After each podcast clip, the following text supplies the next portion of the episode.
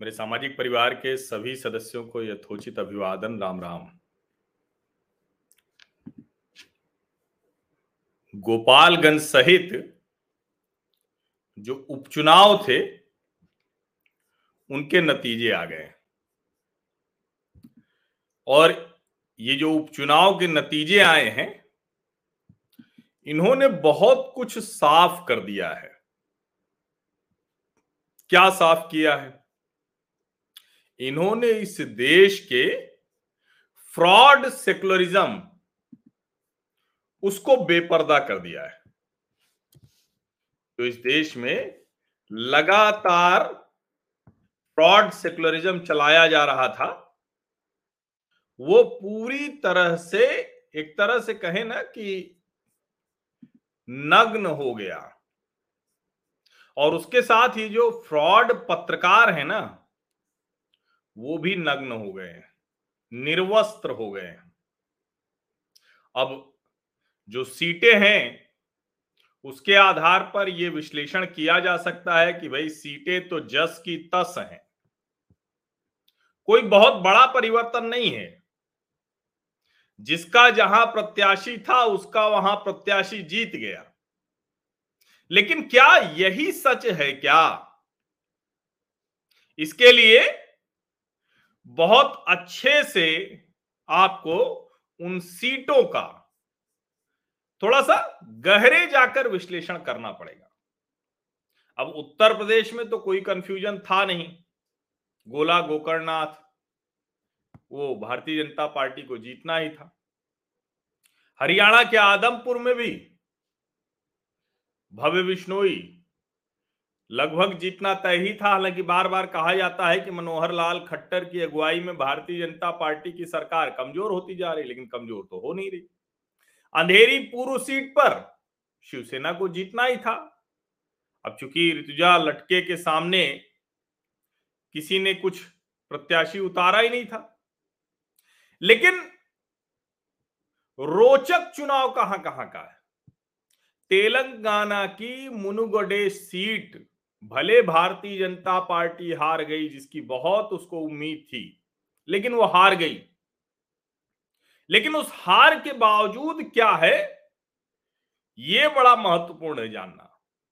बिहार में भले गोपालगंज सीट उसके पास थी, भारतीय जनता पार्टी के पास, लेकिन अब नीतीश लालू एक साथ, और सिर्फ नीतीश लालू नहीं, सभी विपक्षी पार्टियां ए आई एम आई एम और बसपा को छोड़ दें तो जो भाजपा के लिहाज से विपक्ष है लेकिन अब वो सत्ता पक्ष है, यानी सारी पार्टियां मिलकर लड़ी और फिर भी भारतीय जनता पार्टी के प्रत्याशी को हरा नहीं पाई। और जो ओडिशा की धामनगर सीट है वहां से भाजपा के उम्मीदवार सूर्यवंशी सूरज का जीतना ये बड़ी खबर है, इसको समझिए। क्योंकि तेलंगाना में भले जो है वो भारतीय जनता पार्टी बहुत उम्मीद से थी, लेकिन दस हजार से ज्यादा मतों से वो हार गई। लेकिन इसका मतलब ये हुआ कि टी आर एस जिस दम को भरती थी वो दम नहीं हो पाई। अब गोला गोकर्णनाथ में तो हरिशंकर तिवारी के बेटे विनय तिवारी लड़े थे और इतना जबरदस्त हराया है अमन गिरी ने, अरविंद गिरी के बेटे ने। अब जरा सोचिए, बहुत जबरदस्त तरीके से हराया, अपने पिता का रिकॉर्ड तोड़ दिया। उनके पिता ने उनतीस हजार दो सौ चौरानवे मतों के अंतर से हराया था, बेटे ने विनय तिवारी को चौंतीस हजार दो सौ अट्ठानवे मतों के अंतर से हरा दिया है। अब मोकामा में तो जाहिर है बाहुबली अनंत सिंह की पत्नी लड़ रही थी, नीलम देवी, और उन्होंने भाजपा की सोनम देवी को हरा दिया। ये कोई अप्रत्याशित नहीं था, लगभग तय था। लेकिन राष्ट्रीय जनता दल और जनता दल यूनाइटेड और आठ पार्टियां मिलकर लड़ी तो उन्यासी हजार छह सौ छियालीस और भाजपा को बासठ हजार नौ सौ उनतालीस जीत का अंतर कम हो गया। आदमपुर की बात करें तो भव्य विष्णोई पंद्रह हजार से अधिक मतों से जीत गए हैं। अब चौधरी भजन लाल उनके परिवार की एक और पीढ़ी आ गई भारतीय जनता पार्टी के टिकट पर वो लड़े और जीत गए। अब चूंकि भाजपा में जो राजगोपाल कोमाटी रेड्डी राजगोपाल रेड्डी आए थे, ये टीआरएस से आए थे और इसलिए इनका हारना, टीआरएस कह सकती है कि हमने बड़ा कमाल का काम किया और सीट तो जो जीता वही जीता। लेकिन ये भी सच है कि बहुत मुश्किल घड़ी टीआरएस के लिए शुरू हो रही है, ये उपचुनाव बता रहे हैं। और भारतीय जनता पार्टी इनरोड्स कर रही है। अब अंधेरी सीट की बात कर लें। कई पत्रकार हैं जो राजनीतिक विश्लेषण करते हुए कह रहे हैं कि भैया यहां जो स्थिति है, अगर महाविकास अघाड़ी सब मिल के लड़े तो भाजपा ऐसे ही हारती रहेगी। वो सब कह रहे हैं कि देखिए वोट ट्रांसफर हो गया सब। अरे क्या खाक ट्रांसफर हो गया? जिस बुरी तरह से नोटा के वोटों ने चुनौती दी है, अब ऋतुजा रमेश लटके सहानुभूति मत मिलना था, सब कुछ था, छियासठ हजार पांच सौ तीस मत पाई हैं, छिहत्तर दशमलव आठ पांच प्रतिशत, लेकिन करीब पंद्रह प्रतिशत मत नोटा को मिले हैं। पंद्रह प्रतिशत बारह हजार आठ सौ छह। इसी से आप अनुमान लगाइए कि लोगों में कितना गुस्सा था कि सहानुभूति लहर होने के बावजूद, सभी पार्टियों के समर्थन के बावजूद, जिसमें भाजपा भी शामिल है, बारह हजार आठ सौ छह लोगों ने शिवसेना उद्धव ठाकरे समूह की प्रत्याशी के खिलाफ मत किया है। जाहिर है जो निर्दलीय थे और जो राइट टू रिकॉल पार्टी और आपकी अपनी पार्टी टाइप के लोग थे, उनको तो कुछ मत विशेष नहीं मिले। लेकिन अगर ऐसे में नोटा को बारह हजार आठ सौ छह मत मिले तो आप जरा सोचिए कि कितना विरोध है महाराष्ट्र में महाविकास अघाड़ी का, कि एक सहानुभूति मतों से जीतने वाली महिला भी उसको इतने संकट का सामना करना पड़ता है।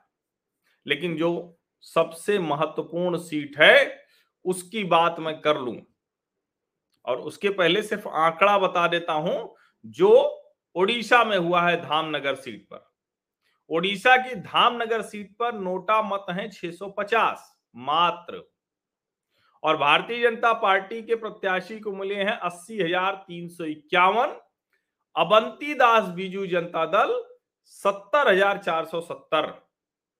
तो ऐसा नहीं है कि नोटा का अगर वोट हम देखेंगे तो नोटा मैं सब जगह ही बता देता हूं। तेलंगाना की जो सीट थी उस पर नोटा को मिले हैं चार सौ बयासी।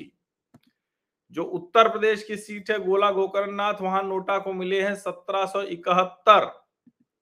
जो हरियाणा की सीट है आदमपुर, वहां नोटा को मिले हैं दो सौ सैंतीस। और महाराष्ट्र में बारह हजार से ज्यादा।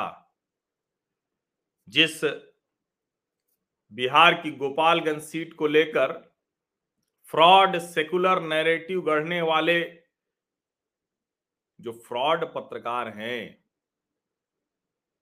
वो आजकल A I M I M और बी एस पी के मत जोड़ने लगे हैं। कह रहे हैं कि इन दोनों को वोट मिला इसलिए जीत गई। अरे कोई एन डी टी वाले मनोरंजन भारती हूं तो गजब ही कर दिए।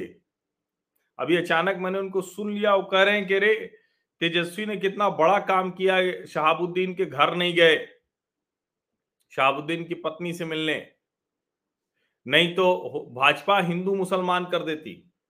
अब सोचिए कितनी मूर्खतापूर्ण बात है कि अगर भाजपा हिंदू मुसलमान बिना किए जीत जा रही है तो इसका मतलब है कि हिंदू मुसलमान करती तो क्या होता। और ये ये भी मानते हैं कि हिंदू मत भारतीय जनता पार्टी को ही मिलता उन स्थितियों में। ये ये भी मान रहे हैं कि मुसलमान मत एक साथ मिल के ही भारतीय जनता पार्टी को हराता है, और उसके बाद ये फ्रॉड सेकुलरिज्म की दुहाई दे रहे होते हैं।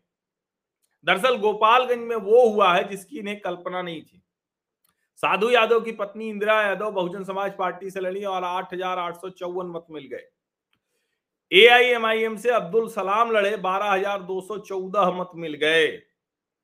अब इसकी वजह से ये कह रहे हैं कि भाई मात्र दो हजार से कम मतों से कुसुम दीवी, जो भारतीय जनता पार्टी की है वो जीत गई और राष्ट्रीय जनता दल के मोहन प्रसाद गुप्ता हार गए।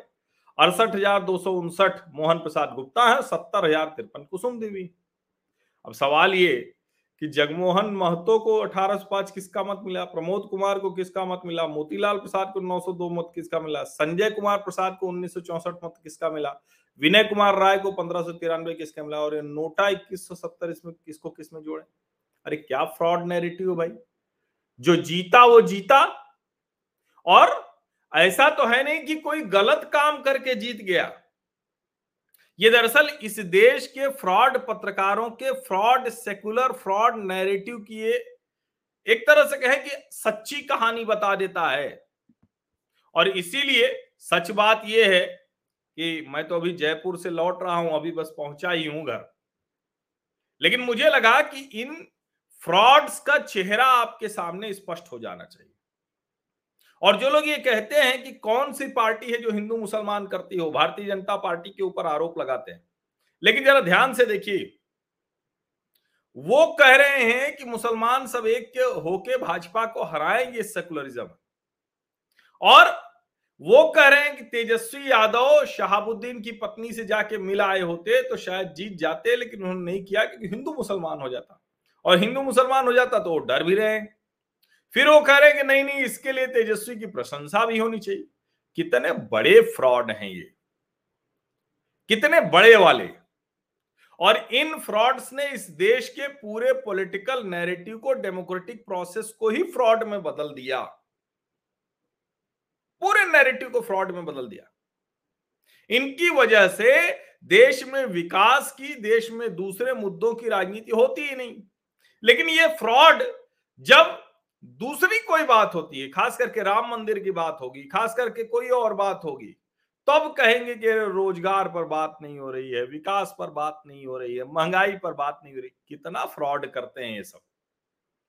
हालांकि अच्छी बात यह है कि धीरे धीरे ही सही, लेकिन बहुतायत मतदाता, बहुतायत मतदाता अब जागरूक है, उन फ्रॉड्स को बहुत सलीके से आईना दिखा रहा है।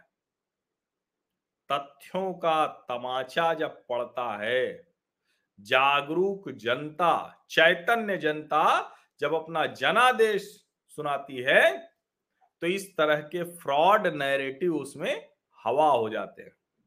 गोपालगंज का उपचुनाव एक बात और कह रहा है, वो कह रहा है कि दरअसल गोपालगंज ये बता रहा है कि भारतीय जनता पार्टी अपनी ताकत से लड़ेगी तो सचमुच संकट में आ जाएगा बड़े भाई छोटे भाई, लालू जी और नीतीश जी का गठजोड़। एक और बात, ए आई एम आई एम देश के मुसलमानों के मन में बसना शुरू हो चुकी है।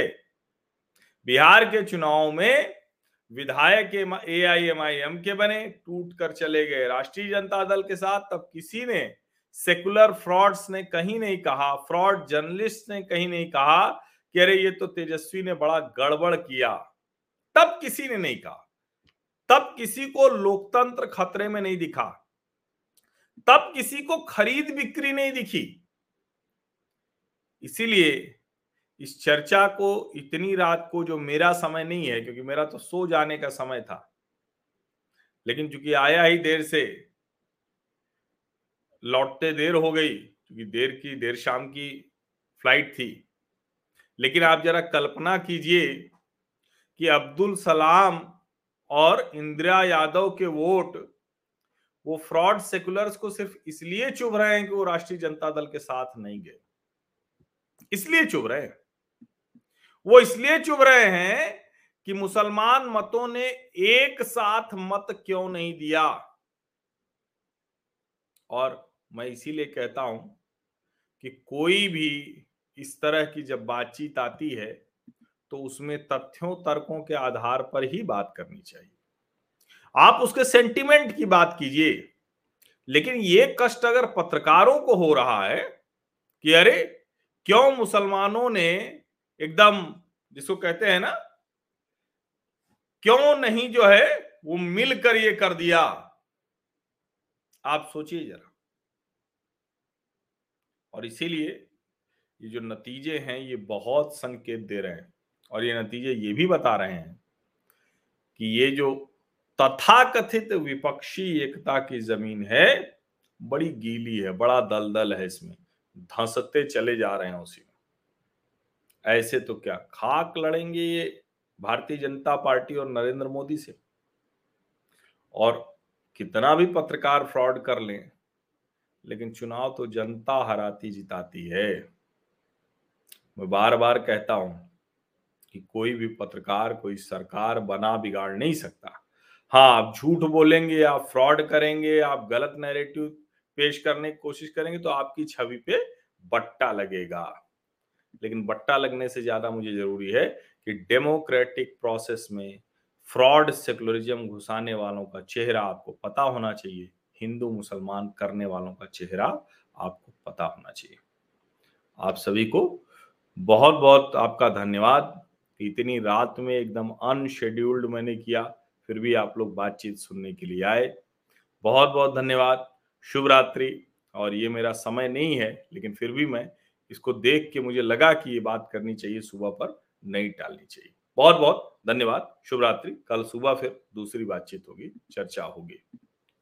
जयपुर बहुत अच्छा अनुभव रहा, बहुत शानदार रहा, और उसकी जो आ, मेरे सेशन की जो बातचीत रही तो आप लोगों ने सुनी ही होगी निश्चित तौर पर। बहुत बहुत धन्यवाद।